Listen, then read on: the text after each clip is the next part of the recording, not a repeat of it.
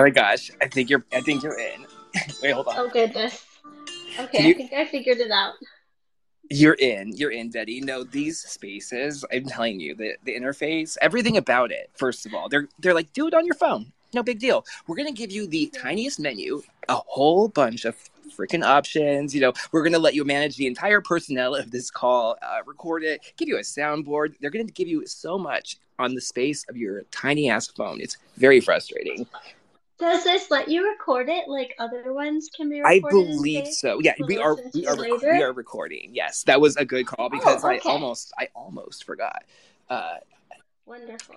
how are you this evening, Detty? I, I'm good. I'm in the process. I didn't realize how long this was going to take to print. I went to print something so I'd have the correct facts, and then I realized it's 11 pages.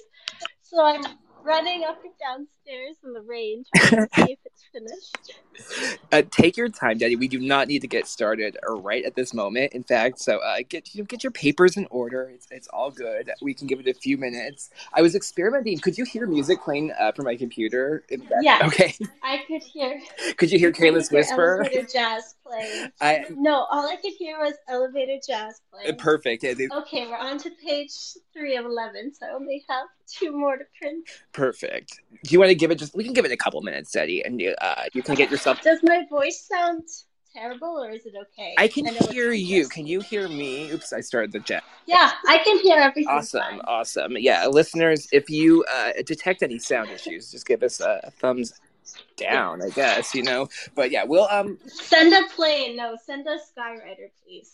I want a skywriter to inform me of any technical difficulties. um do, do you get skywriters out there on the on the sound often, uh, yes. Really? Did, did you see the picture? Oh, this horrific one on one of the holiday weekends. It was for like. I'll I'll post the video. It. I mean, it. It's like you're stuck in Times Square. The whole point of coming out here is it's lovely and peaceful. And this giant, disgusting skywriter wrote for some like tequila brand. It was the trashiest thing I've ever seen in my life. That's hilarious. That's hilarious. I wonder what I mean, I thought we were under invasion. It just kept going and going. No, was it and it was like giant the message in the sky. was it the little tiny like dot like the actual like jet fuel like contrail or whatever it is skywriting or was it like a ba- it was not like the banner style right? No, no, some guy with chemicals creating this massive message. It's very terrible. that's hilarious quite hilarious. Uh thanks listeners for joining us here. We'll get started shortly but you know we're gonna take our time because uh we've, we've got it. We've got all the time in the world I'm ready. I have all my papers. Detty's got her papers together. it's very daddy to have a, a lot of papers i feel i don't know why it just it strikes me as such I I have like 20 pages in front of me at the moment. Well, we can get started here, Detty. Thank you. I know you uh, maybe you're feeling slightly under the weather, it seems, but hopefully this will lift your spirits. I, I feel like uh, I feel like there's a good chance that will happen. Uh, but thanks everyone for joining us this evening. This is just kind of like I guess a little uh, bonus or add-on to Detty and I's conversation uh, that we published last week on Here Comes the Backklash. Uh, I see uh, my other my co-host Oso from my other show I was there here in the crowd, and I definitely want to shout him out and everybody else. I see Becky here, one of our callers. Please join us for I Was There bi weeklies on Sundays. Next Sunday, we're going to do a little like scary movie chat. It's going to be really fun. 4 p.m. Pacific. Okay. So, yeah, go tell your friends. We'll be doing that promo. But, you know, Detty, I've got to do the whole housekeeping stuff up front. But I really want to talk to you this evening. Of course. You've got, like, I know we. I know we, we had kind of talked about doing Formula One hunk uh, discourse, but I know you kind of took a I think a more No. philosophical like The world is ending. We need to focus. is it though? That's, Even though technically they're all involved since all the teams are owned by all of the Middle East oil barons. So it's actually more relevant fascinating. Fascinating. I mean, that does. We can get there too to Formula One because I mean, Yeah. in a sense, the world's always been ending since it was born, right? So it's like oh, we can do both. We, can we can walk and chew gum, as they love to say on MSNBC.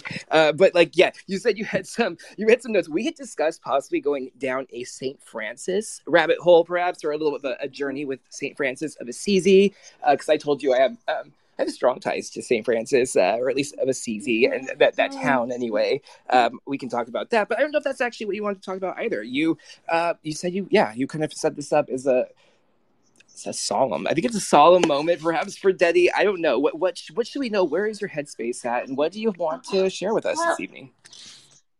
as I was thinking last night, obviously, I was wondering if we shouldn't even talk about what's going on, but I realized last night as I was kind of doom watching television because I woke up in the middle of the night that, and this is to do with the conflict in Israel and Gaza, but also with the the recent the unleashing of artificial intelligence programming and software that has in only a few months I mean remember ChatGPT was released in November it's now ubiquitous. It's of course as any computer program it compounds in its advancements and it's accelerating so quickly. And I realized yesterday and I I don't even know if I want to go into the specific details everyone knows it's too horrific for words but the controversy over some of the images that are coming out of this conflict, I realized, is that every image is both AI and not AI, and we're all arguing. It's like a Schrodinger's cat. Every image is now to be litigated. And it almost feels like half of the people say, oh, well, this is AI, this is an artificially generated image. The other half of people say, oh, it's absolutely not. Then someone chimes in with an AI detector, which are incredibly unreliable programs. And when you step back from it, I realize that it's we've been entirely immersed in the matrix because of this, and our very perception of reality is now a weapon of war because we've become completely unmoored and you have to doubt every single thing that you observe because realistically it could be false. And it, yeah, it's like Schrodinger's cat. Everything is false and true at the same time. And I realize that that feels like of course, there's been photoshopped images, there's always been atrocity propaganda, there's always been war porn. But it feels like now it's almost the most extreme version of that you could possibly have, where there's no way to detect reality itself, which to me is very scary and it seems absolutely horrible just for our souls because our first reaction is now just a, litigation of every single image and thought and word that we come across. And I was wondering if you hmm. had any thoughts on that. Detty, coming in with some Baudrillardian almost analysis, perhaps. I don't know. Um, yeah, are we? Have we all become Schrodinger's retard? Is kind of my question. Like, are we are we smart or are we retarded? Uh, we're, and we're kind of both, right? Because we are kind of at the whims of so much. Um, I think you're completely over a, a, very important target, Detty. Like you're you're hovering on things that uh, definitely I've been thinking about, and others. I think this like know, like ontological crisis, I guess, or no, epistemological crisis. I mix up my heavy duty, uh, heavyweight mm-hmm. academic terms, you know. But there is this crisis of reality, right? Like, what does it what does it mean? As Miley Cyrus once asked on the great album, Miley Cyrus and her dead pets.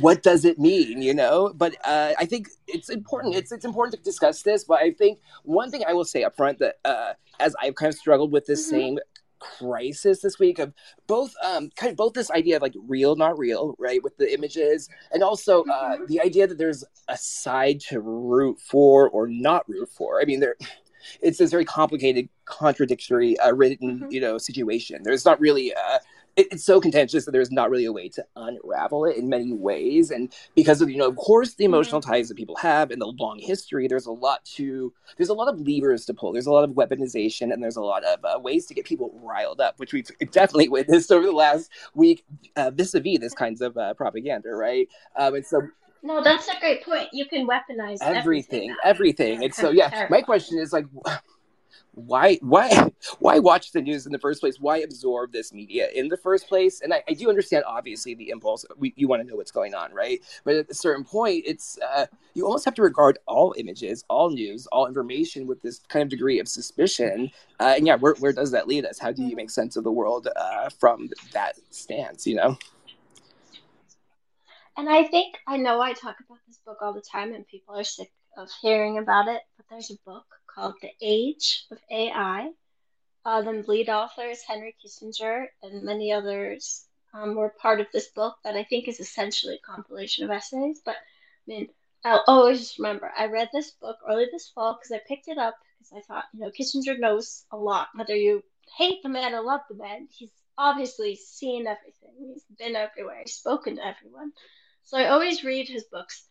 And I mean, every single thing that I read about it, this was before I read this book before the release of ChatGPT, and it talked about ChatGPT. It talked about um, image generating things. I wish I, I'm at the beach. I don't have the book on me because, especially the past few days with all of these images and this new debate, I mean, exactly in this book, he wrote that we already have, and I understand he knows this software, like it's been released to the public and in the wild, but for years they've known about where this is leading and its potential capabilities.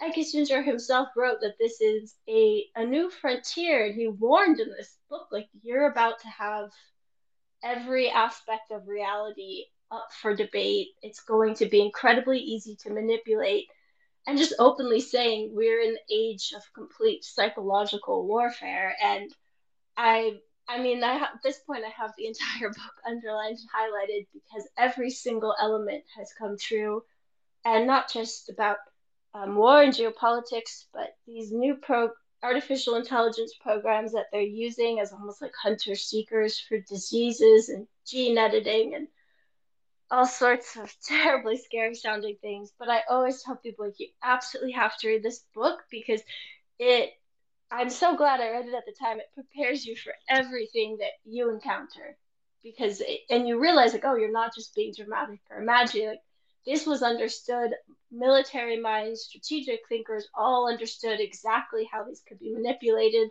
and they know that they will be so in a way it's almost like a useful rubric for navigating the uh, information landscape at this moment.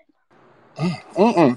Detty, um, there. It's funny you say this. Earlier this year, there was uh, an article from mm-hmm. Media Matters, uh, uh, David Brock, right, the uh, kind of big propaganda arm for mm-hmm. DNC, and, and uh, kind of like left wing, I guess, media organizations. Media Matters had an article basically, uh, and they issue these talking points ahead of different cycles, right, to kind of get ahead of stories and kind of tell uh, different media actors, you know, how, how to play their, their parts. And they had an article about like it was basically I'm trying trying to find it. It was like facts, how to like redefine facts. Essentially, it was like how do we uh, re-approach facts and like the facts aren't really what we like think mm-hmm. they are. And so as you're talking about, uh, you know, Kissinger and these uh, kind of technocrats and these kinds of authors writing many decades prior about like this crisis that they know that we'll be in that, uh, that is of their own making, right? That it's kind of mm-hmm. like is by is by design. Mm-hmm. Uh, it is um, it is fascinating. The AI piece I think is really interesting because I think you are right. Uh, in, I think it's clear that this technology has been around for a long time behind closed doors, and then the idea of just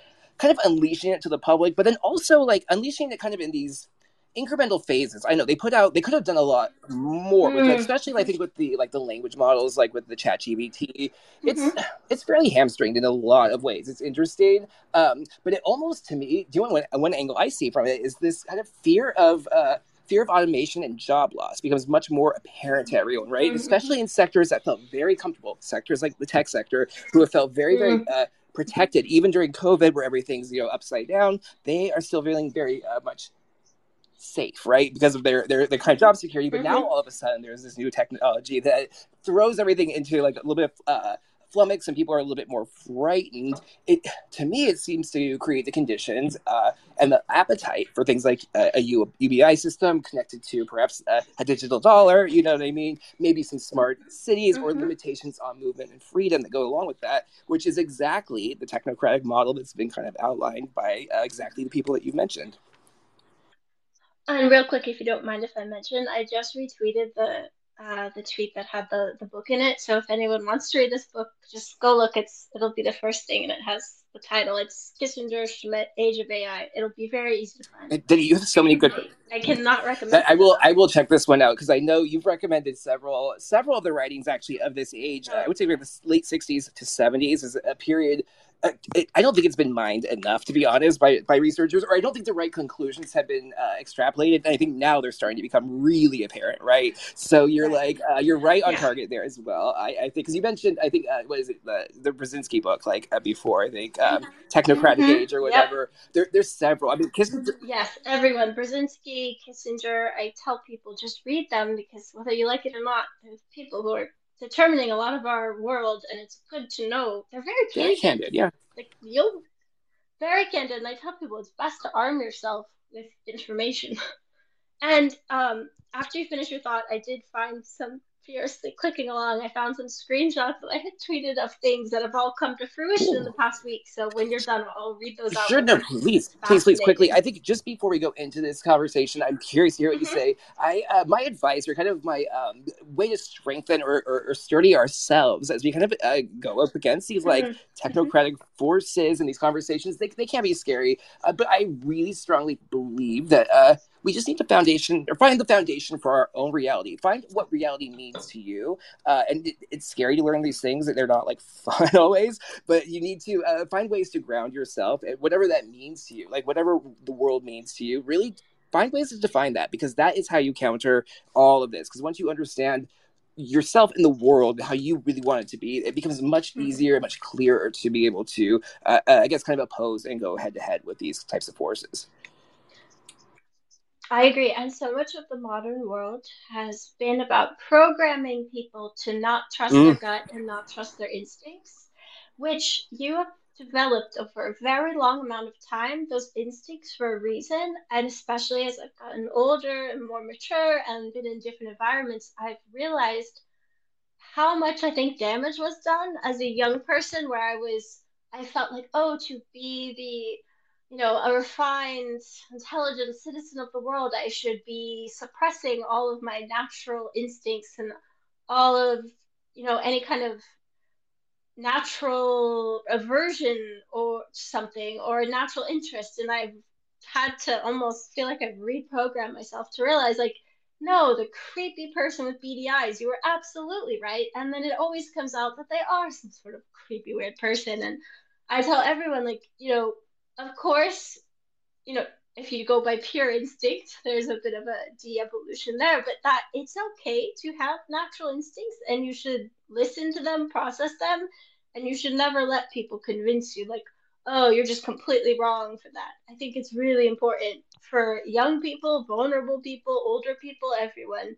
You know, usually there is a kernel of truth in a, a, feeling you have and the more you learn to hone into that you'll understand like what specific thing you're picking up on. Mm, 100% don't outsource your powers of observation to the state or to the uh, the public private partnership. Don't outsource your uh, yeah your intuition. So much you're totally right and i want you to share these things so i will shut up but so much of what we see Detty is uh, telling people to ignore their instincts ignore nature you know? And there is uh, there is a place for for nature and for your instincts. It's important important. Uh, and so, yeah, I, I, just urge people to develop those those things, and, and, and beyond that, you know, really just a sense of like what matters to you. Uh, you know, that's really going to be what's going to be the most powerful shield that you can use. I know it sounds kind of like vague and, and nebulous, but really, uh, really, I encourage you all to just get grounded. Go go walk barefoot on the beach. There's my advice. Okay, Detty, what did you see? That's what I. that's so funny because that's what I did. I just that before. Um, after I messaged you, I was like, "Oh, I'm feeling great." I was like, "You know what? I'm gonna go." I went to the beach at like dusk and just stood and listened to the waves and looked at just the infinite blue and just felt the reset. And I always have to remind myself, like, even if you feel terrible, just 20 minutes in the fresh air, looking at nature, listening to the sounds can be incredibly grounding. Anyway, all right, so I found these are some excerpts, and this is so funny. So this was I've tried to read. I just reposted them so people could find them very easily. I'm spamming the timeline, and people will hate me, but.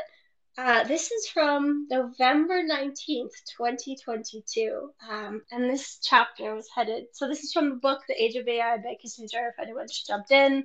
Um, it's just a book that I highly recommend. That's I've found incredibly relevant. So, uh, November 2022, network platforms and disinformation. National borders have long been permeable to new ideas and trends. including those fostered with a deliberately malign purpose, but never at such scale.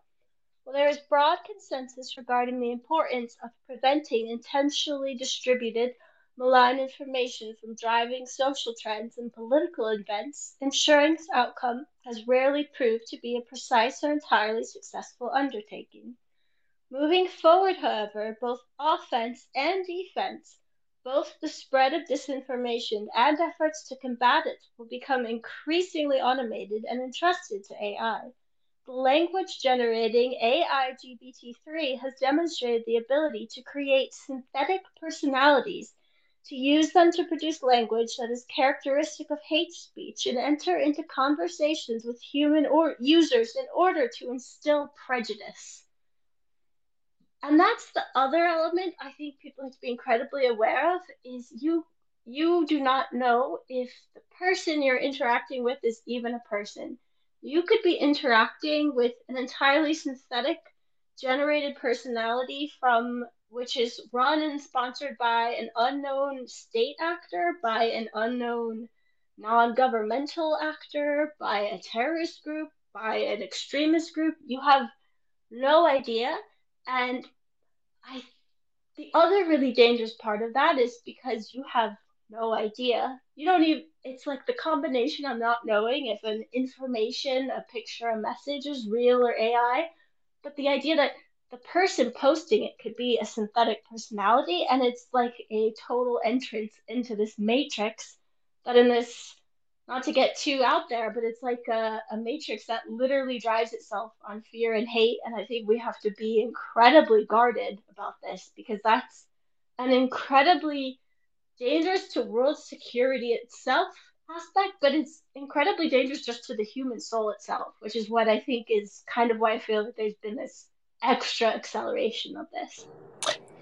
Here, here, they they are out there, Detty. The the fake bots. It sounds like so like silly. I mean, we're, we're instrumented to kind of think it sounds silly at this point, right? To be like, oh, you're a, a Russian mm-hmm. bot, and, and not explicitly Russian, obviously, but I've definitely encountered entire bot nets of these actors that I do not believe are real people. I believe that they are AI, mm-hmm. uh, especially I will say in the great, uh, like let's say 2021 to 2022 uh, anti-vax wars that I was a part of, where it's just like trying to get truth and information out about what was going on with these uh, programs. You know, um, these automated responses almost they, they don't they don't feel automated. They seem like real people, right? They're very well trained, mm-hmm. but you get to a point where you realize there were so many of them, and they you go to their pages, they all look kind of the same uh, in this in this sense. They they always retweet, they reply to tons of accounts, right? But they never post anything themselves, or they have one tweet they've ever posted pinned to their page. Mm-hmm. And it mm-hmm. occurred to me, I was like, oh, they're they're AI. They're programmed to respond. They they train. They're trained to reply. They can't think of original thoughts post because it's not like what they're trained to do, right? They're there to kind of go and mm-hmm. counter things, and you can do it because you can trick them. I've done it before. You kind of say things, and they they get confused and they start to agree with you, or like it, it's just very weird. I, I, can't cite a specific example, but uh, there is definitely this um, mm-hmm. behavior that they just demonstrate that is just not uh, natural, um, and it's difficult because you see mm-hmm. people. Uh, getting really worked up. I mean, it happened to me. Luckily, I realized fairly quickly what was going on, I think. Um, and sometimes it was actually worth it to me to fight with them for the other people who were kind of watching, you know, because it's like people are following these threads and it's like, no, you need to see how like weak these arguments are that they're kind of pushing back with. And there actually are a lot of uh, facts that are worth discussing, right? There's worth investigating here. And so I think the truth is the best. Exactly. So I think you're totally right. It is. You can see how, uh, as that plays out on larger and larger scales, these narratives become uh, very, very powerful and weaponized, and people's outcomes become increasingly automated, right? Because you're interacting with the AI, they are going to start to train you as well. Mm-hmm. Oh, and another thing, which is kind of before we move on from the topic of current war, that I think several things haven't even been discussed that I think is very unfair to the people involved that I have not seen any mention of the quartet, which is a group, I think officially the quartet on the Middle East, because a lot of people are saying, well, you know, this isn't our problem, we should just detach. And well, of course, there's a lot to be said for not further inserting ourselves. I think there's some people who are under the impression that their governments aren't directly involved in this issue, but The Quartet on the Middle East is the United Nations, the United States, the European Union, and Russia. Um, this group has existed since 2002, I believe. It's over 20 years old, and they have been actively involved. They have been accused of sabotage, they have been accused of many things, but I think it's important that we you know, it's becoming really easy for people just to sit back and just, you know, say, well, glass this group or glass that group, and it has nothing to do with us. But I do think it's important that people know, like, your government, besides all of the oil politics going on, besides all of the different allies and different weapons deals, I, the quartet is a real group. Uh, Tony Blair and all those guys are all involved, and I think that they have done a lot in the names of the people that they allegedly represent. So I do think it's important that we one talk about these players that are involved. I did see someone earlier say, you know, um, a journalist who works, you know, in Palestine and in Israel, who said we need to talk about the weapons manufacturers. People are making a lot of money, and we need to know who they are, who they're speaking to, what their interests are. And I always think that that's important, especially as we enter this like hate spirals because they're not productive, is we do need to think like, what is the larger picture? What what am I not? What am I clearly trying to be distracted from? So I just wanted to point that out for anyone who wants to look it up. Quartet on the Middle East is one of the groups who is involved. Uh, there's several major gas fields directly off of Gaza. There are several gas fields off of Israel. This is all connected to what's occurring, and it's important just to know to give context. Like, there are people with money who are involved in this, there are national governments involved in this, there's, there are international bodies that are all involved in this. So, I think that might help from just this turning into such a a very just hateful, hateful arena that is becoming very quickly. Oh my gosh, Detty, you know the meme of like I think it's Mitch McConnell or a bunch of old guys like laughing in the back room, like in like Congress or whatever. Mm-hmm. That is the quartet. Like right now, I feel like they I, I don't I feel like this is a situation almost of their making. Although it is interesting that you know that Russia is in that quartet, so I do I, I question mm-hmm. that how productive even those conversations would be going. But do you do you almost not feel it in some ways? That, uh, you kind of alluded to this, like what are we not thinking about?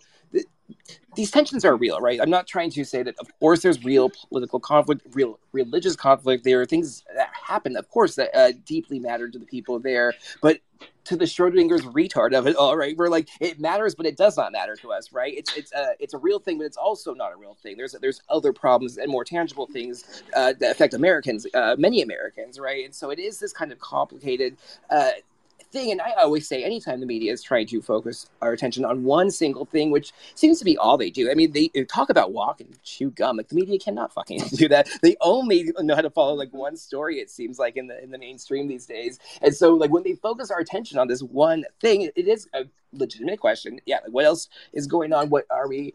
being distracted from uh, some someone had pointed out to me that you know a lot of this could be related to the fact there's no mm-hmm current speaker in the house. Isn't that an interesting, uh, mm-hmm. uh, an interesting uh, moment to be going on? You know, there are other things going on. I, I keep going back to the, the WHO treaty, you know, the World Health Organization pandemic treaty. It's an important issue. I urge everyone to go seek out James Roguski, uh, Dr. Meryl Nass. They've been uh, James Corbett. All of them have been doing really good uh, coverage of this important mm-hmm. development that is underway. And it's another thing. It, it, may not be the main reason to, you know, I'm not suggesting it's being stirred up to to cause distractions from that. But that is a topic that would be discussed in many channels right now, you know, that is not being discussed mm-hmm. because of this ridiculous.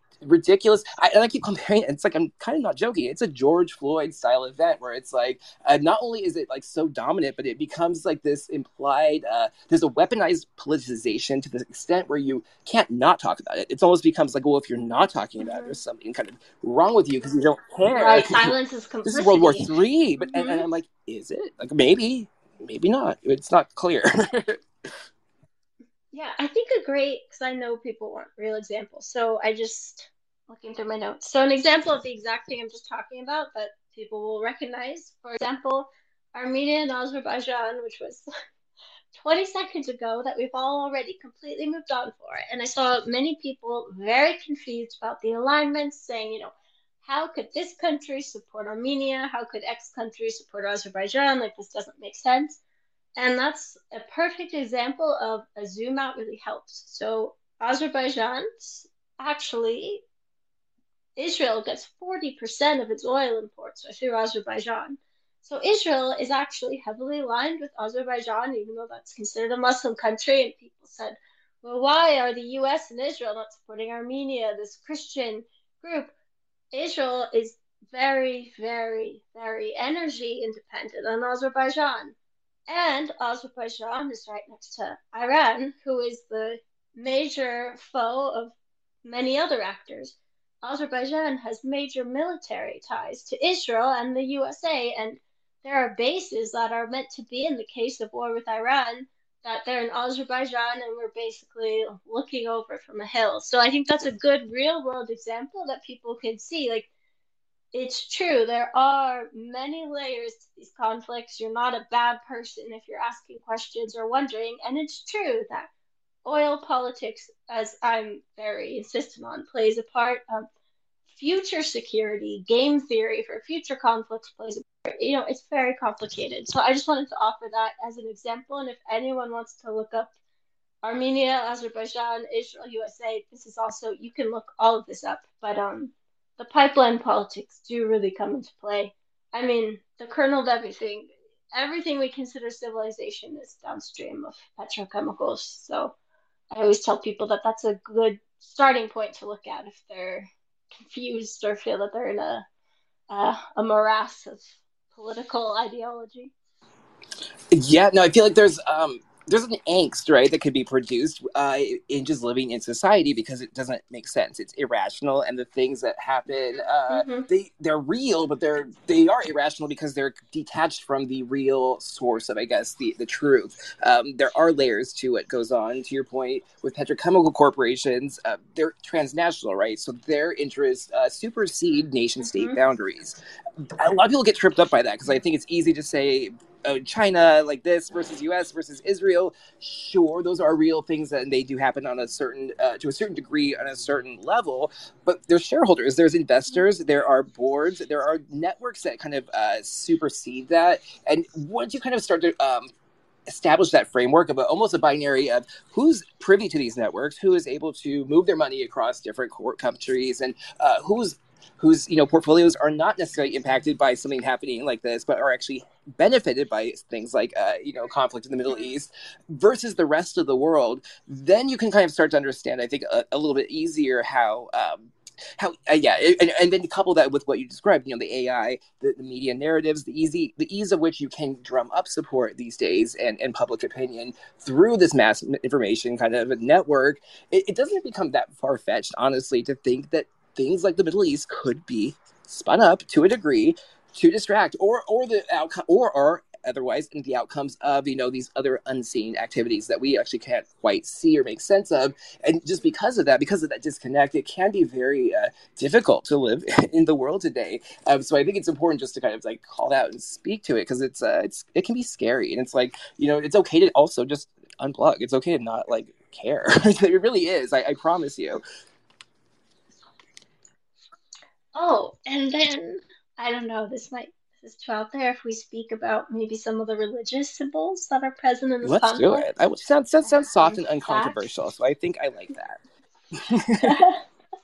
so I think too is you know we're in secular liberal linear time, but I think people need to understand there are many deeply faithful people across the world who have a very different framework for understanding things uh, and of course, Jerusalem, which the big thing with the land in Israel is people say, I mean, also, and I want to point this out too Israel is a very small country.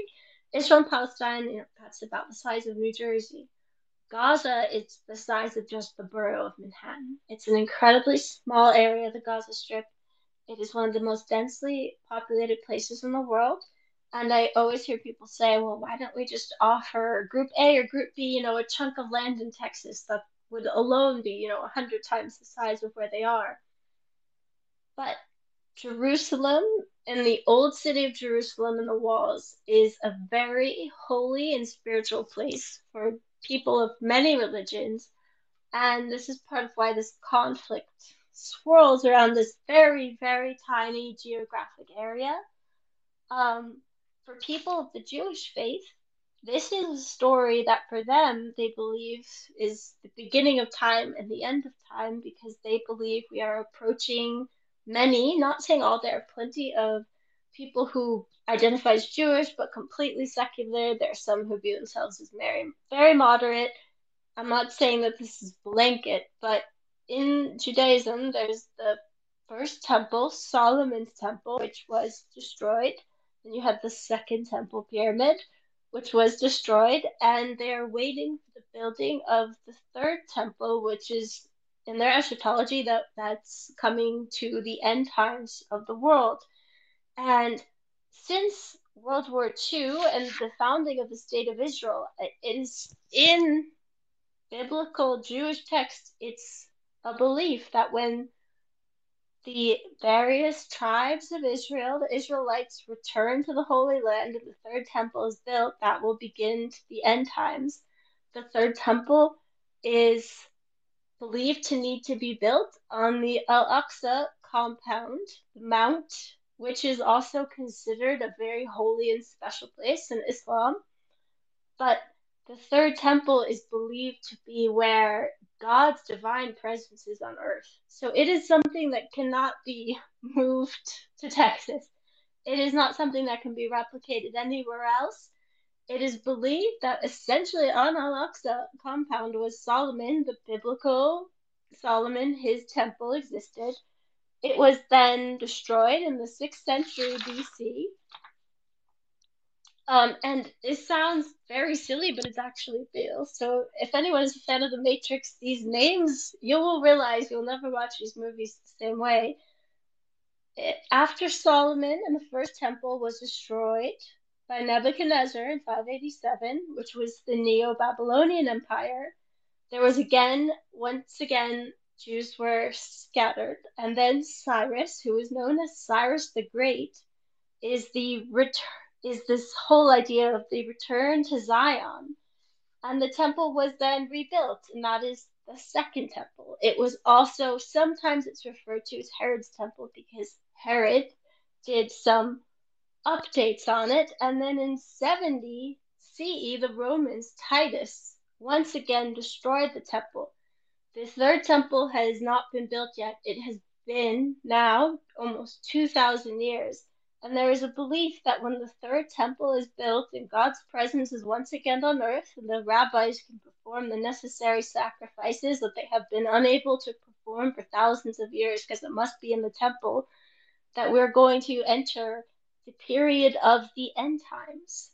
And in Christian faith, there are many Christians who also have a belief that the end times will occur around Jerusalem and in the old city Jerusalem, of course, and around the same area, which is the Temple Mount, Al Aqsa, Wailing Wall. This is all within an incredibly tiny area. I mean, you can walk around the walled old city of Jerusalem like in you can go through the whole entire city in one day. It's not a large area, but it is an area where all of these different groups converge. There's an incredibly ancient group of Armenians who have a quarter of the city. There are Muslims who consider this an ancient homeland. There are Jews who consider it an ancient homeland. There are Christians who do.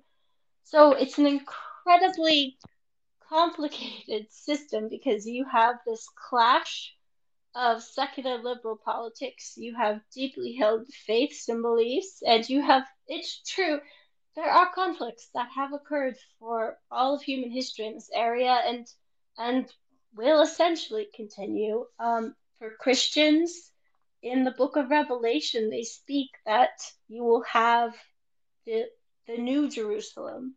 So, part of what has been happening, which this, I understand this sounds like a lot, but there are there has been a group of evangelical Christian agriculturists from the United States who have been attempting to help Jewish groups essentially bring about the apocalypse by helping them to engineer animals that are believed to be required for the return and blessing of the third temple. Um, in many books, it is discussed that an unblemished red heifer will be needed. And there have been groups in the US who have been helping to breed this specific animal required. And there are Jewish groups who spent their time working towards the procurement of these heifers who have already been moved to Jerusalem, and there are several uh, candidates who are believed to be the unblemished red heifer that is required. And other elements of this include water from the pool of Siloam, which has recently been excavated and being renovated. So I know this is starting to get quite out there, but you know, this is very real to many people, and I think it's uh, important because this is a very, very complicated issue, and this there have been battles over this very tiny area of the earth for, for thousands and thousands of years. So I think I'll end there before it gets too far out. But I just wanted to give some context that this is a very serious thing for many people of different faiths and beliefs. Mm. Detty said they're trying to immanentize the eschaton, and they are, they are, they are. It's not inaccurate. It was really incredible, Detty. Um, as you were speaking, it brought to mind uh, an essay I wrote, or read, wrote, I read a long time ago uh, in Apocalypse Culture, a great book from Feral House, way back in the day. Mm-hmm. It's, uh, I don't think there's a PDF. I'll try to find something to some way to share some of this. The Christian Right, Zionism, and the Coming of the Penta Holocaust by Gregory Krupey.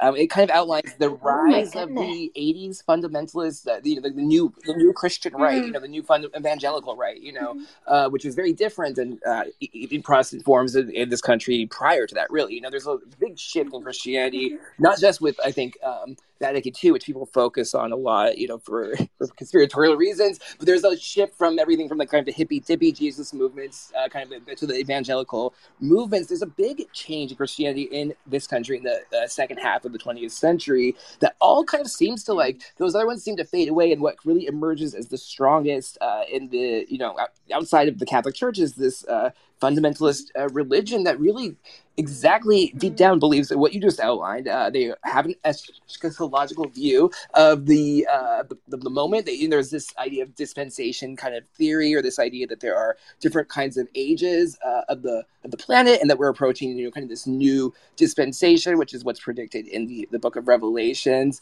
And and yeah, the, this delusion, you might say, or psychopathic obsession with uh, bringing about the end of the world uh, not even in a demonic sense. I think these uh, many of these people truly think it's like uh, their their responsibility, like to do this. It's like a good thing because it's you know bringing forth the Messiah. If it's uh, you know coming from a, a, Jewish perspective or the, the return of Christ from a Christian perspective, uh, there are eschatological or like uh, or apocalyptic Muslim cults as well. I think um, what's helpful mm-hmm. to me, I think also as I mentioned before that we think about nation states kind of uh, sometimes in uh, too we put too much emphasis on them maybe but there's these other networks that supersede mm-hmm. that even amongst i think like abrahamic faiths i i think another way you can perceive them is not necessarily divided up by christian versus jew versus muslim but like who subscribes to kind of this end times uh, prophecy uh, kind of mm-hmm. belief that, that, this is this is the moment or that they have a role in that uh, to bring about that moment and who doesn't and then the conflicts within that group you know versus the, the rest of it is maybe another way you can start to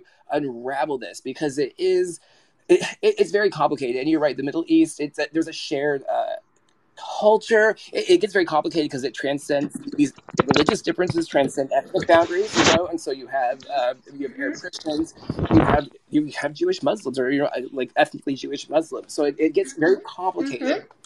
Um, and I also just want to mention you mentioned many areas of Jerusalem. Let's not forget the great pool of Bethesda, uh, the, the, original the original mm-hmm. pool house. One could say, or the biblical pool house, or the angel of Bethesda would touch down. Oh, so like like there's many many great uh, sacred spots I would say in the in the region. Um, and yeah, it just I don't know. It, it, right. It, it's completely crazy, but you could start to see this through line from like Reagan, uh, even before mm-hmm. Reagan, really Kissinger. I think you're right with this kind of like rising uh, deep state current that is transcends political boundaries here in the U.S., even though it doesn't seem to at 1st mm-hmm. between mm-hmm. left and right. With the rise of well, Jimmy Carter first, with kind of bringing in these technocratic uh, blueprints and kind of incorporating those into the framework of of the federal government, and then the rise of these like very powerful.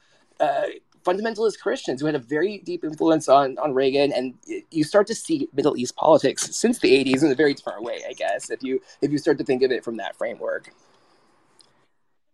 And I think what too, which I've noticed has kind of been very evident to a lot of people over the past few days, is a lot of these I guess speakers who people kind of viewed as extreme, far right, or fascist, or really out there guys. All of a sudden, they're all very quickly on a certain message, and I think it's also like maybe making some people realize like you really need to be aware of who is telling you messages, like why maybe they want to herd you a certain way, and it's important to notice when everyone snaps into place on a beat that there's something deeper going on besides individual wackadoos with microphones. Like very clearly, it's not that simple. Let's talk about that as like because that's maybe a little more tangible or closer to people what people could observe. And, and as a wackadoodle with a microphone, it speaks to me a little bit. I think yes, like course, like you know like um isn't it been interesting though? Really like there's been many realignments. I feel like politically in the last uh, few years, and I think we really saw that with COVID, clearly, right?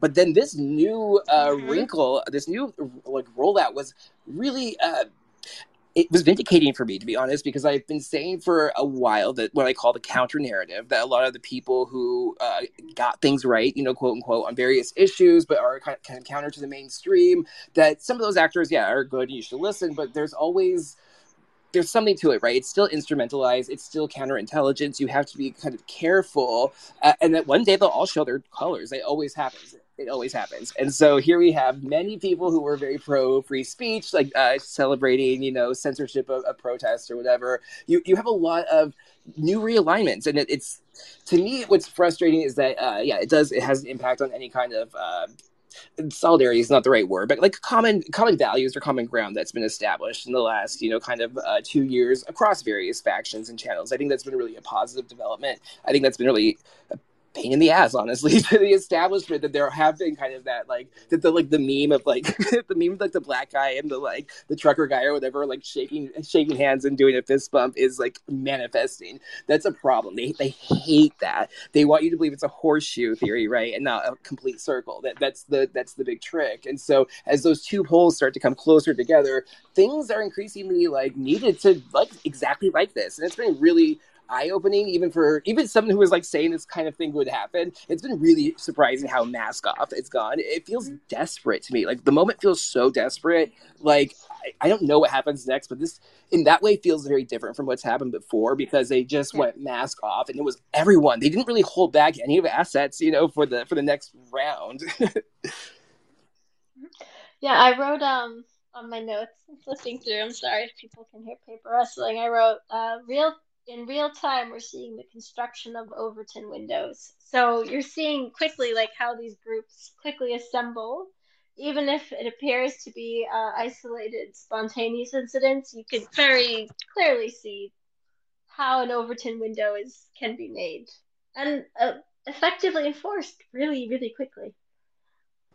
It has been interesting. Um, Detty, you I had some notes. What um, what what other thoughts you have? So I think we, we kind of covered in the deep depth into, I guess, kind of the apocalyptic angle.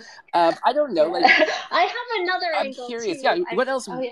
I have. For one. sure. What else is like? Uh, yeah. Do you have any thoughts? I guess on this eschatological piece. I guess to before we before we pivot there. Yeah. Well, yeah. This kind of is the dovetail. So there's that element but this, which arguably could be in that rubric, I was speaking with a friend who's Muslim and has kind of been shocked by what's happened over the past week and the things she's heard people say. And we were just discussing about, uh, of course, like how surreal things feel. Um, this idea that the liberal secular world order was always a mirage, which I've been telling her for a while. I think she's really seeing, but um, I'm not. Well, I'll do a quick update if people aren't familiar with the Five Eyes, which is one of the most powerful forces in the world. It's a security alliance of the Anglo countries. It is the United Kingdom, the United States, Canada, Australia, and New Zealand. Um, some people claim it's the final permutation of the British Empire. It is a security alliance where they share vast amounts of intelligence and also a military alliance de facto. And they very frequently have different economic alliances. Um, a real world example I can give to put this into context. So, when there was, oh, it might have been two years ago now, when there was the surprise cancellation of the nuclear submarine construction deal between Australia and France, and it created a whole diplomatic row. And then they announced that they would be working with the US and UK instead. That's essentially a perfect example of the Five Eyes at work. Um, it is pointedly excludes France and Germany, of course, other countries in Europe, Russia, but it's this kind of global spy network that really does kind of run many things. And I was realizing that if you kind of really zoom out over the past few years, the three main threats to the Five Eyes are Russia, China, and Iran. And the Five Eyes is almost a, in its own very bizarre way, it's kind of an extreme ethno nationalist entity um, it, it believes the English speaking countries are the uh, most uh, sacred cows in the world. They always try to sacrifice other troops before their own. And I, I know this sounds kind of extreme, but I was wondering, like, zoom out a few years, if their three main threats are Russia, China, and Iran, is this some kind of massive long term play where they have proxies take out their threats on their behalf, or at least throw as much of their troops first before we have to sacrifice any Anglo troops. So with Ukraine and Russia proxy war, which they don't even try to hide as a proxy war, and now this kind of slow and very scary buildup of the conflict in Israel, it kind of feels like I'm wondering is now it's Israel and the other countries in the Middle East versus Iran? And then are we going to also throw in Taiwan and others against China? And like I know it sounds really out there, but also logically it's not illogical. So that was kind of my slightly I don't know, that might even sound more absurd than thinking it and then Ashton is monetized, but I just wanted to say it. That was my uh, Is it? Is, are, are they trying to bomb, bomb, bomb, bomb, bomb Iran? As John McCain once uh, famously saying on the floor of the Senate, it was absurd that that happened. Um, no, I don't think it's crazy, Detty. I think uh, I. I don't think it's crazy to think it can be both. Do you do you know what I mean? I think increasingly. Yeah increasingly the things that take place there there are so many connections and there are so many networks for me, the reason this makes sense is maybe because a little bit uh, of my kind of beliefs and suspicions about kinds of the things that these people believe uh, in terms of like um, correspondences and, and kabbalistic thinking. Let's say I think that the mm-hmm. their orientation towards those types of like uh, maybe occult practices um, means that by definition these things will kind of become more and more uh, interconnected the network the spider you know sort of in a sense or the matrix kind of gets more and more uh, bonded or coalesces around these different activities. That, that, doesn't really make, I guess, maybe a lot of mm-hmm. sense, but it means I mean to say that there could be many things happening at once that even on the surface may seem uh, counterintuitive or contradictory, but actually do make sense when you have like sort of key to understand the true intent of the operation.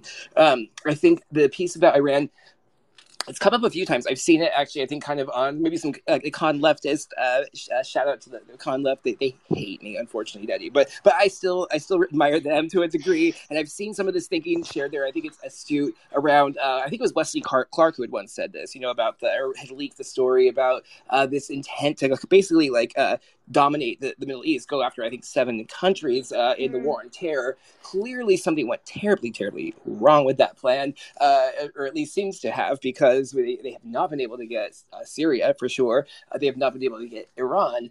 Um, so you're right. I don't think it would be crazy. I think bringing up Five Eyes, you know, it's funny when you said that they you compared them to almost like a ethno state in a sense because they all like subscribe to this mm. this vision of uh, English speaking nations. Well, there may be something kind of occult minded to that. Perhaps they have some sort of vision of the, the West as uh, the inheritors of the new age or whatever. Who knows, right? Absolutely. And I actually did, um, I pulled up the Winston Churchill speech that touches on this because this is straight from Churchill. Could please, oh, please bring on, bring on Winston in here. Cheerio.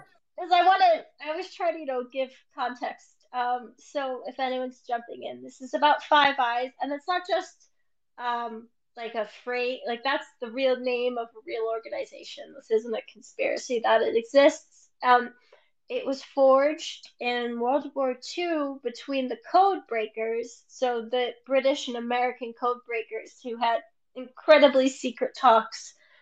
Um, I think many people are familiar with the 1941 Atlantic Charter, which was also one of the, the founding principles of Five Eye. And then in, I believe it was 46, Winston Churchill gave this speech, which, you know, it doesn't even try to hide this idea of an ethno state. He said, Neither the sure prevention of war nor the continuous rise of world organization will be gained without what I have called the fraternal association of the English speaking peoples. This means a special relationship between the British Commonwealth and Empire and the United States the continuance of the intimate relationship between our military advisors, leading to the common study of potential dangers. Hmm. I noticed, yeah, the, the fraternal. Okay, all of it, Detty, all of it. It's fraternal association. Let's just say, let you know, just say it. And I'm just going to say it. You know, this whole obsession with the Middle East, this uh, this fascination with the the dome at the top of the pyramid, you know, of this temple. These are all concepts. Uh, it's not lost on me that are very important to uh, Freemasonry, Hebrew Kabbalah, many very mm-hmm. hermetic uh, practices, not to cast any kind of uh, maybe aspersions on the entire uh, field or anybody who uh, is subscribes to those things. But I think that it is uh, again not lost on me that this uh, is very much intimate, intimately connected to a specific type of worldview, uh, an apocalyptic worldview.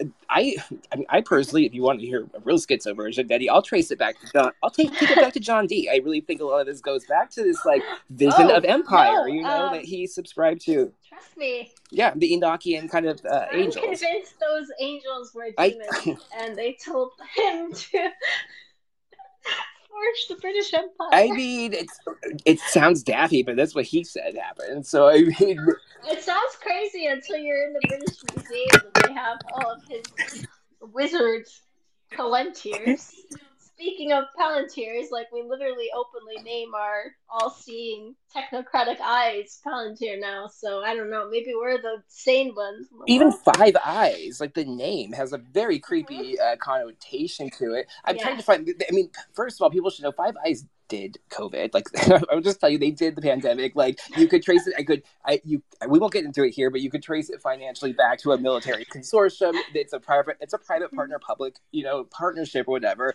between the military and the kind of the state and kind of the what we would call, I guess, military industrial complex. But the contracts exist. You can you can follow it. But I'm telling you, you can follow it. So like these are the types of people. For for maybe for something people can look up, which is actually just completely established fact, so we don't lose anyone. Uh, so Echelon's surveillance system was a Five Eye project. So if anyone is curious about what we're speaking about or needs a, to dip a toe in, just look up Echelon, which was kept secret for decades in a huge scandal in the 90s when it was revealed.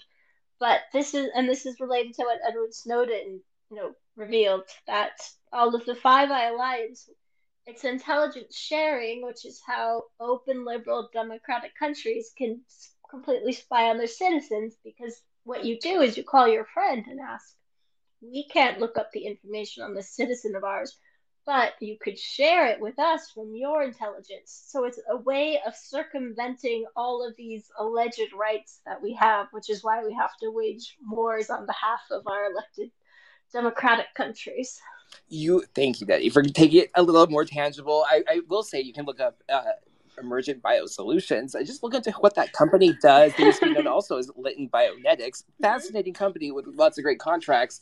Uh, you're right. Like you to take get tangible to Trusted News Initiative. You know, uh, sort of connected to some of the stuff you've been uh, kind of excited about with Nudge Theory. The Trusted News Initiative is a real, mm-hmm. Uh, you know, again like a public-private partnership in, in the UK, kind of managing though essentially the entire the entire pandemic narrative, I would say, in terms of like the media, that like mm-hmm. Reuters, uh, when you're talking like things, especially out of the UK. But you're right to bring up the point about uh, kind of jurisdiction and how they leverage the Five Eyes to kind of mm-hmm. work around international mm-hmm. law or, or domestic laws in order to, yeah, to, to basically spy on people or propagandize or censor. Uh, and so I think that that is not crazy. And that's why going back to those AI bots I would sometimes be fighting with, they mm-hmm. sometimes seem kind of like Canadian, eh? Or like a little British, you know, or maybe kind of weird. So they were probably Australian, you know, like that kind of a thing. So I was like, not that was not lost on me either. That it seemed to be an operation uh, targeting Americans that, from outside, you know, but speaking uh, from English speaking countries. Uh, I don't know. That maybe it's just my own speculation there, but it doesn't seem that. No, you're absolutely you're absolutely correct. And if anyone wants to go look, my pin tweet is actually exactly the nudge units you're discussing. It's the British project that creates controlled spontaneity, which is a real documented tactic across the Five Eyes. Exactly as Poolhouse said, it's all about nudge units and shaping behavior on a population level. Um, they openly say, so for example, for people who I've noticed people asking questions like, We've had many terror attacks in Europe, horrific, huge terror attacks over the past 10 years that killed hundreds of people. And at the time, it felt like you were told, oh, well, you can't say this about it, or you should direct your anger here. And um, the article that I I provided essentially a summary in a thread, but I encourage everyone to read the whole article. But it, it, it talks about how this is a real documented program uh, quote, hashtags are tested before attacks happen, Instagram mess images selected, and impromptu street posters are printed. and operations that contingency planners term controlled spontaneity, politicians' statements, vigils, and interfaith events are all already planned out, which I think is a very it's a disturbing article and idea, but it's good because it helps you get a firmer grasp on reality to realize, oh, like it's true. All those people just showing up with what look like pre printed posters, or the fact that people immediately hop on a microphone to say, like, please don't be upset here, be upset here. You're not imagining that that's a controlled operation. And these operations were all formed out of Cold War psychological testing and programming where they realized like oh you can completely what they call this is also what is occurring right now. When you hear the term pre-bunking that is a military psychological warfare program that was developed to quote inoculate soldiers from brainwashing or to inoculate populations from quote unquote bad thoughts. So it sounds like out there, but these are real things, and it's all you can look this up. And I think it's important to, like as I said, arm yourself with information because then you're able to more freely make up an opinion on something if you understand like the deeper layers of what's happening underneath it. Mm-hmm. Um, Philip K. Dick, you know, talking about pre-crime, uh, he kind mm-hmm. of has warned of this. George Orwell, another you know great example of uh, exactly what you're describing this this pre-bunking or, or, or, thought crime or the idea of training people to essentially, eventually, you know, uh, delete these thoughts themselves or not have them you know? Um, i want mm-hmm. to say okay i did say that the government or that five eyes did covid i want to direct people to the mcdc it's called the medical cbrn defense consortium. They're uh, they manage funds for five eyes militaries the cbrn in mcdc because there's an acronym inside the acronym stands for i think it's a chemical biological radioactive nuclear defense. So they uh, you know they're uh, i guess their idea is they're they're protecting the West for, or these five countries anyway in the West from these various threats, including like bio warfare. Um, things they're funding currently, the Alfred, uh, the Albert Sabin Institute, uh, who gave us the polio vaccine, got eight point five uh, million dollars to do some vaccines for Ebola in 2019. That got renewed. My favorite though on the, the website is the um, development of a diazepam auto injector for emergent biosolutions. Which I'm like, oh what would that goodness. like Valium stun gun be used for? I can't imagine. Is it for the mm-hmm. people who won't take their Ebola vaccine prototype from the Sabin Institute? Like it's like uh, it is real. So just I mean, these things are not. I don't mean to scare you. I actually think it's kind of fun to laugh at them because you you kind of have to. But these are uh, tangible, real world things that like Detty and I uh, are describing. They're not completely like uh, the ravings of just some madman. I know how easy that would be to say, especially when it's me saying them, that that could be the case. But uh, it's MCDC Medical CBRN Defense Consortium. I encourage people to look into the, the things that they're funding. I wonder, should we like anyone? Should we see if I was, wants yeah, for sure. Yeah, I was I would love that. If anyone's interested in speaking, we'd love to, to open that up for sure. Just uh, I don't really know how you do it. Direct it all to Pool Yeah, just like I think you raise your hand, hit a little, tap a little button there. I did have some people just DM me a message, so I tried to answer people who had questions. So, also, if anyone has questions about any books or articles, you can DM me and I'll give you the links. For sure. I have a question for you. Do you think mm-hmm. What you, what's your thought yeah. right now? What's your gut tell you about this Middle East flare up? Is this it? Are they going to go do crazy things up on that rock, or is this just uh, more of this unfortunate uh, turmoil, uh, contention that we've seen for many many decades in a like kind of new spasm? What does your gut tell you? I, I mean, my gut is just terrified and scared for the entire world. It feels very real, especially after what happened with Azerbaijan Armenia, because that was related to this. So it feels like this isn't just localized events, it feels like these are events that are connected, which is what concerns me. And um, I mean, this has been kind of openly talked about that it feels like they were probably trying to sabotage any finalization of the Abraham Accords with Saudi Arabia because Saudi Arabia like joining would be the big, the huge, impossible turning wave since they are the guardians of you know Mecca and Medina. So it feels bigger than before because of that reason that Hezbollah, Iran, and and also is important too. If I think we fall into this thing where you know people think, oh, you know, if Israel and the Palestinians had peace and a two-state solution, then there'd just be peace in the Middle East forever. Uh, I'm sorry, I, I don't think that because there's still all of these groups. You know, like it, it's not that simple. And Sunni and Shia have major problems with each other for a long time. I, I don't think there's some magic bullet that just because Israel and Palestine. I mean, you still have Sunni, Shia, you have all these other countries who are involved in the Middle East who are backing certain players and pushing things. You have oil politics. And for the same reason that I don't think just because we move, we could move off petrochemicals entirely and there would still be conflicts. People would fight over the new energy source. There's going to be lithium wars. I think we're starting to see the beginning of lithium wars and these conflicts in South America. People will fight over water. I mean, you can live without energy. You can't live without water. Water is a few days. You can live without food for weeks, months if you're. You can't live without water. So I, I don't think that there's any magic solution. So I caution, I personally like to caution myself and others against that idea. Like, oh, if we just solve this one thing, then everything will be peaceful. Also, because I found that that idea in itself of well if we solve this one thing there will be peace. And its way often leads to very genocidal thinking because people say well if this one thing is solved and you have peace at, all across the land then you can justify large losses in the name of that hypothetical peace.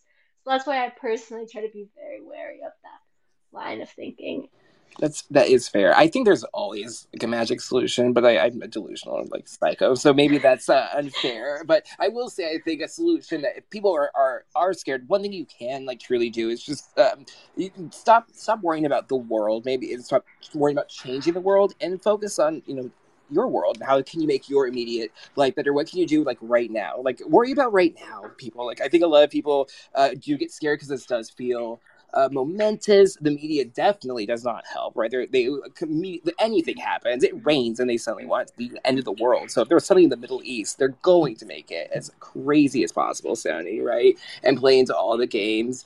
Uh, but you know, it just it, it's okay to like it's okay just to focus on right now because like whatever. It, take care of the you of tomorrow. That's a you of tomorrow problem, people. Like the apocalypse. When it, it happens, you of tomorrow is going to have to deal with that. Focus on you right now, and then you will be better suited for the uh, whenever that moment comes. Because we, as it is written, do not know the hour, right, or the time of such a thing. So it could Absolutely. be tonight. It could be in three thousand years. So like, why worry about it. That's my advice. Take care of right now. Um, and another thing I will say, so I do believe these people are delusional psychopaths that are running the world, and that they do have a huge stake in this Middle East uh, real estate and the the artifacts and the uh, position and who knows what else is within right they're very obsessed with bringing about this uh this end times perhaps but i think that they're I think they're desperate, Detty. They seem everything just feels so fake and gay still. Like even though this is serious, obviously, and people are dying, it just feels it feels like a desperate attempt again. And so it, it makes me question if uh, things are really going so well for our, our elites. And, you know, a lot of these things, like Agenda 2030 was originally Agenda 2021. They had to push that one back. Like the pandemic didn't seem like it really went this way it was supposed to. I, I, I don't know. I just, maybe I'm a little bit Pollyanna-ish here, but I think uh, we just need to keep being ourselves, having a little bit of our, like, uh, rambunctious spirit as Americans and, and spiritual Americans for those tuning in. you know, just kind of keep it keep it like loose and lively, and just keep your wits about you. Uh, and just don't literally to quote uh, Public Enemy, don't believe the hype. Uh, develop your like your discernment, and you and you can do that sometimes best by like not tuning in. I'm I'm serious. Just ignoring it will help you develop your your abilities. Yeah, I mean, I don't know. I think too. What's nothing feels real because we're still in this super we're in a hyper economic bubble. Mm. We haven't had a recession since the Great Recession and we've been long overdue for one. And I've actually most people stopped arguing with me about this because they realized, but we have central banks around the world printed tens of trillions of dollars and they're just pushing off the recession that was supposed to come years ago, and it's just the longer it gets pushed off, the worse it will be. Which is why I'm thinking that they seem to be as quantitative easing was the Hail Mary pass for the Great Recession. I'm guessing that that's why they're so insistent on this kind of centralized digital, centralized digital central bank currency for the whole world or on individual level because there will be a blow up of the financial system like that and the reason that i so confidently say it is i tell people now and i noticed people stopped getting mad at me the bank term funding program. I mean that was the meltdown. The banks were failing and the whole thing was going to go. So that's why dc which can never accomplish anything I mean, in 48 hours, they established the bank term funding program. So that's when I know, I, I realized, like, yes, this is absolutely very real and very serious because that meant that all of the quantitative easing hadn't worked. All of the extreme manipulations to the M1 and M2 systems hadn't worked. The massive expansion of the overnight reverse repo system hadn't worked, and the banks still started failing. So that was, I mean, they almost they changed most of the most fundamental rules of the economy in the U.S. and not just U.S. central bank, the Federal Reserve, but the ECB, the European Central Bank, Bank of Japan, Bank of England. Also, all printed tens of trillions of dollars in response to COVID. So we're on a massive bubble, like a supernova bubble that I each day I'm just continually shocked that just everyone plods along, just thinking it'll be fine. Maybe I didn't get the memo about what the solution is, but I think the bank term funding program implementation last spring was when I realized, like, oh, yes, it's absolutely real. because all of that couldn't stop the banks from failing. So I don't even want to know what's going to happen when that breaks down and we get another lava flow bursting out of containment. It will be well. I, I will say I will say this, Eddie. I, I remember your uh, the freak out you've caused with uh, your kind of economic forecasts, we'll say, uh, back in the day. And you're right. I think that that pushback, um, well, no, the mainstream media type people will still say it's technically not an inflation or like whatever, but the quantitative easing has clearly created some sort of weird fantasyland bubble. We kind of talked about this before, where just things don't quite add up. I, I think that uh, a lot of the things with the mm-hmm. labor shortage issues that we seem to have, where mm-hmm. things just don't quite mm-hmm. work right, uh, are actually the results, the downstream results of kind of this funny money that has been kind of pumped out everywhere. There, again, there was the greatest wealth transfer in history. That is what took place during COVID nineteen. First and foremost, I think it's important to to frame it that way, and I think uh, the results of that are still being uh, they're still spinning out. And even there were people even in the con left at the time, at the beginning of COVID, who, who were exactly saying exactly that. I think we all know who. I've complained about them many times before, but they were completely giving forecasts that was like, you can't just print all this money and not have it come back to bite you. They got quiet on that, as did many others. But Eddie, you were very committed to this because it was true. And I think, um, in terms of what happens, I don't know, but I think the it's not going to be probably great, but I think what cannot happen, what cannot happen is 2009 or or 19, whatever, all the other times it has happened where it's like we just go back and we uh, continue to play a part of a Federal Reserve system and this kind of fake credit lending scheme. Uh, you know what I mean? I, we can't go back to that. I think it has to be a new solution, a new a new structure. And I always tell people quantitative easing if you just want to know where it's going to go, just look at Japan. And we we almost have now dovetailed with Japan's debt to GDP ratio. And I've been saying for years, all roads lead to Japan. That's where quantitative easing was begun. It was literally invented by an insane German economist because we wanted to save Japan because we used Japan to hedge in China. And I said for years, I said, all roads lead to Japan. We will have a 200% debt to GDP ratio. And now we basically do. So, but that's what happens. And Japan just hangs on by a thread and they're constantly having to adjust their their containment system. But I don't know. It's also just depressing. like you feel like you say these things into the void and everyone calls you crazy and then they give up and just say, well, whatever, it'll be fine anyway. And then the chaos happens. So it's true. What, what can you do? Well, you can hold fun spaces. I think people, and honestly, that it is true. That has been. Uh, it was well. First of all, I think some of that is an illusion. I think there's a, a effort to demoralize even us uh, through things like this fucking platform we're on right now, which manipulates everybody and gaslights us all through metrics and manipulation mm-hmm. to make you feel like you are sometimes talking to people, but then often you're being pulled back into a void, right? That is the whole trick of this website. Mm-hmm. You gotta just post through it. That's my advice to anyone suffering through uh, shadow banning. It does suck. It's real. You're not. It's not in your head. You're not unpopular.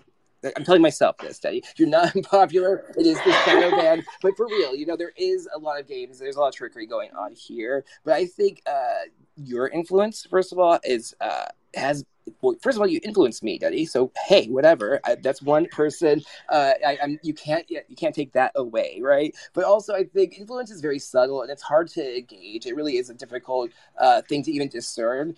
Um, but you know, it's it's mimetic contagion. I go back to that. The littlest things can have the craziest outcomes, and so I think that we have to mm-hmm. keep up at it. You kind of have to have. It, it's an act. It's a work of faith, right? It's an act of faith to just continue to post through it, to pod through it, to live space through it, because uh, you have to have the faith that it's it's going to work, and that we, and by we I mean just not like not for not assholes, like just not like the worst people ever are going to win. Like we don't have to have this uh, system that we're in. We really don't.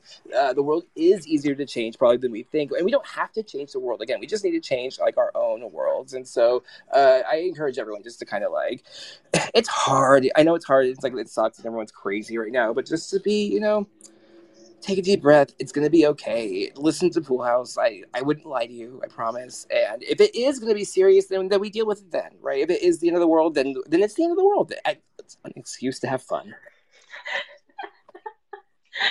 just vibe in the hover. just vibe. Well, hopefully, yeah. I, I have a, my plan is to be raptured, Detty. I know I'm not explicitly Christian, but I do believe. Uh, we'll go into this some other time. The, the arc of life. I, I, have a whole. I have an escape. Oh yeah, that's a whole. I have an escape plan. yeah, you're okay, all you're all welcome aboard if you're listening. Come on, come on, one and all. But yeah, like. uh yeah, have a little have a little fun with the end times. I guess is my advice. If you're gonna be if you're gonna be caught up in them, at least have some fun with them. Uh, Detty, I think that's all 20 pages of my notes. I don't think I have anything left. I feel we did we did a lot here. Well, actually, one last question actually for you. Uh, what's up with F1 this weekend? Uh, what's what should we be watching? Who's who's the hunk we should be paying attention to? So it's I don't don't know if I see any of them as like hunky. They're all just like little European dolls. and they're inside of cars. It's really difficult. They're in a lot of layers of things and helmets and cars. So it's a hard sell. I've I've come to realize. But they are they are on and off weekend. Um, I notice everyone. I keep. It's funny because even in non F one related things, there's people furious like in travel blog sections because they're having a race in Las Vegas this fall and it's the first F1 race, which I think is genius. It's an F1 race on the streets of Vegas at night. So it's basically the coolest thing ever, but I guess they're destroying like the videos are kind of wild. Like they're destroying Las Vegas just for this car race. So that's been amusing me. So I'm sorry to anyone in Las Vegas that we're destroying your Satanic City, but it'll be cool to watch. They're doing it in the middle of the night, which is crazy to me because it's very cold in the desert in the middle of the night. But um, that's coming up. But before the Vegas wait, Detty, race, really quick, what do you think they'll put on the orb for that race? Will they do something special for it? Like, wait, I didn't. I never. They have to do something. Oh, it's probably gonna be Oh, it's gonna be a cool. I don't know. you have to go. It. That's it. You have to go. yeah. Now, now, wait a minute. Now I want to. I need to make a pilgrimage to the orb. But the next race is October 20, 21, 22. So they're coming to the Americas now because basically they zoom around the world. So there's going to be a big race at Circuit of the Americas. They have a race in Mexico. There's going to be the Las Vegas race, and then there's races like in like so. Essentially, they travel all over the world in the most ridiculous, unsustainable fashion humanly possible. And there's 10 teams, and they all have garages they ship around the world. But yeah, the next races, so you have Circuit of the Americas, um, October 27th through 29. It will be Mexico, which is always a very fun race. Um, November 3rd through 5th, Brazil. Then back to the US, November 16th through 18th is going to be the Vegas race. And then they close out in Abu Dhabi. So just circling the world, incredible, destroying the atmosphere. It's beautiful. Also, their slogan is "Net Zero by 20. of course, it's like it's psychically designed just to like cause me intense psychic damage. It's the only sport that the emits drivers... emissions. What are they even talking about? No other sport creates fumes. At the end of the race, they interview the drivers in front of a giant sign that says net zero by 2030. but maybe it's good because it perfectly illustrates net zero doesn't mean anything zero. I mean, are they going to have space cars? all net zero means is it's indulgences. It's modern day indulgences. You just pay for some kind of dubious carbon capture and you can just keep tootling away, which is why I'm like, oil and gas is going nowhere. It's going to increase demand since we started the entire transition, oil and gas demand has only gone up. Because, of course, when you pump trillions into the economy and when you tell people, well, you can't do this, but you can pay and we'll put carbon underground, I'm like, this is so. Plus, yeah, plus it's uh, all of our food and clothes and goods. like everything. And all medical supplies. It's ridiculous. But yeah.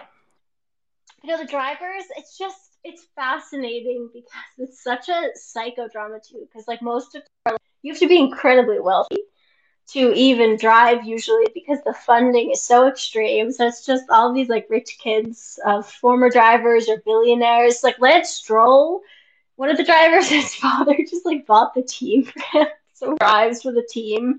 But it's fascinating, and all of the oil money guys are involved. And for example, the other year, like the Houthis like bombed the Saudi Aramco facility like right outside the track during a practice, and like this plume went into the air, and everyone went, "What's going on?" But like it's fascinating how the world just bleeds into this like ridiculous sport of five four European men who have a death wish, but hmm.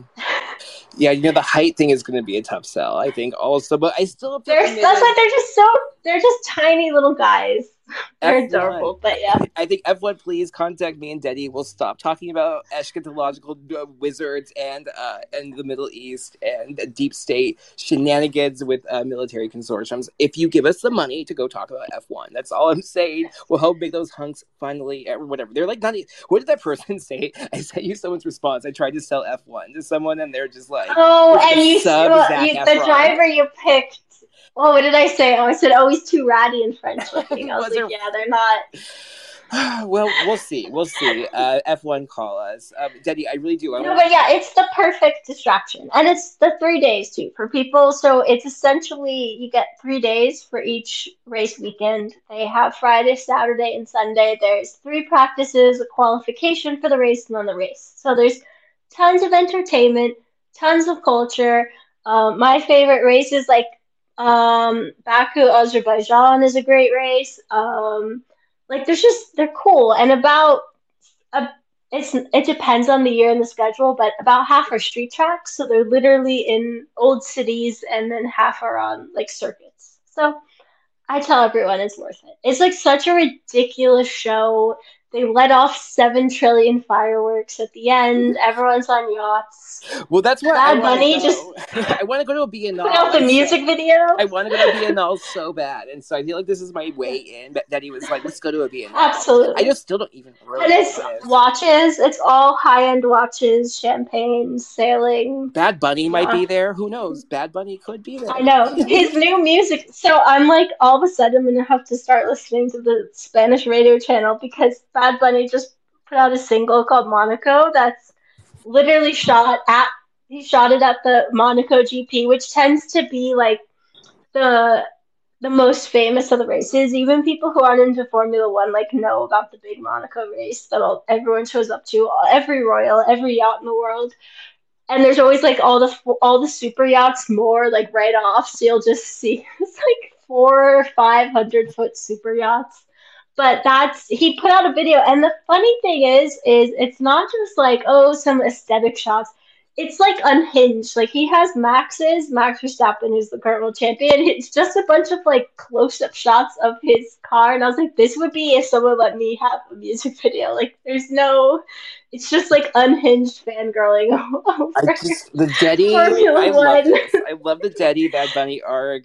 That's why they call her Detita. This is going to be like the best uh, era yet for you, Detty. I'm excited. Uh, I want to get you. Like, no, but I think Puerto Rico too, because I love Puerto Rico. Like I grew up going to Rincon all the time. Like I love Puerto Rico, so I think I could easily become a Bad Bunny fan and become a, a fangirl of a musician. You know, I think we don't have to pay taxes somehow if we live there, because like the IRS is based there something. I heard. I know. We'll look into. Oh yeah, that's why. I think that's or there's something there's because all the crypto weirdo guys go to Puerto Rico and San Juan and like run around with all their creepy. Oh yeah, SBF, right? Mm-hmm. Oh my gosh. And that one really creepy ratty guy who like I think he finally got exposed. He's like this weird little blonde man who was making himself like the oracle of Bitcoin. That could be five million people in the Bitcoin space, Detty. Like that was, that we was should do, enough. We should we should do a space on how we hate effective altruists. I could talk about them for hours. Ugh. Maybe we should. We should do so... a, a Cults of Silicon Valley space. Maybe that could be a really I know. interesting topic. I just get so offended when you have to pretend that they're not very obviously scamming. I'm like, they're just so ob. It's so obvious. It yeah, it insults my intelligence. It's like when politicians who all manage to make tens of millions to hundreds of millions of dollars, call themselves public servants as the way to create a shield against all criticism. And it's like, well, you're the horrible person if you dare question the selfless public servant. I'm like, no, you're a politician and you get mm-hmm. paid money.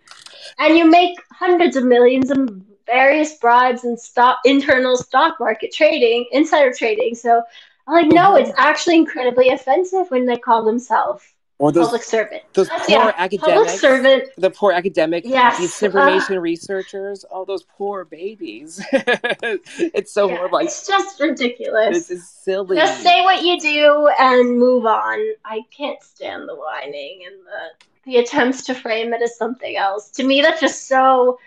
It's just so. I'm like, this. Who buys this? Like normal people know it's. Exactly. Well, that, that's what we're Yes. nobody really does, and that's why we need to. We will continue to speak out, Detty, and speak up because uh, our words pierce through the. That's no one buys it. It's not even that hard to pierce through the illusion. You just say it and it goes away. So, like, the more we say it, the better. Uh, and we said a lot, I think, this evening for sure. And I was, it was a really fun. Oh my goodness!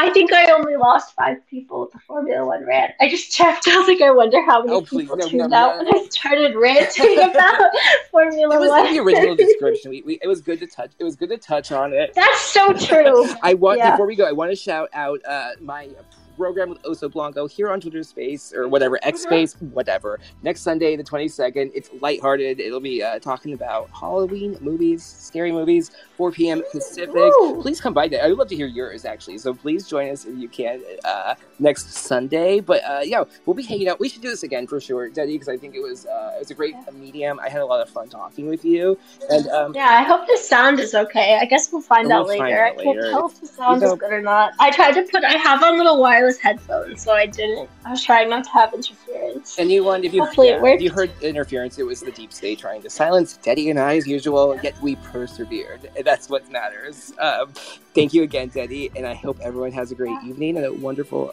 weekend.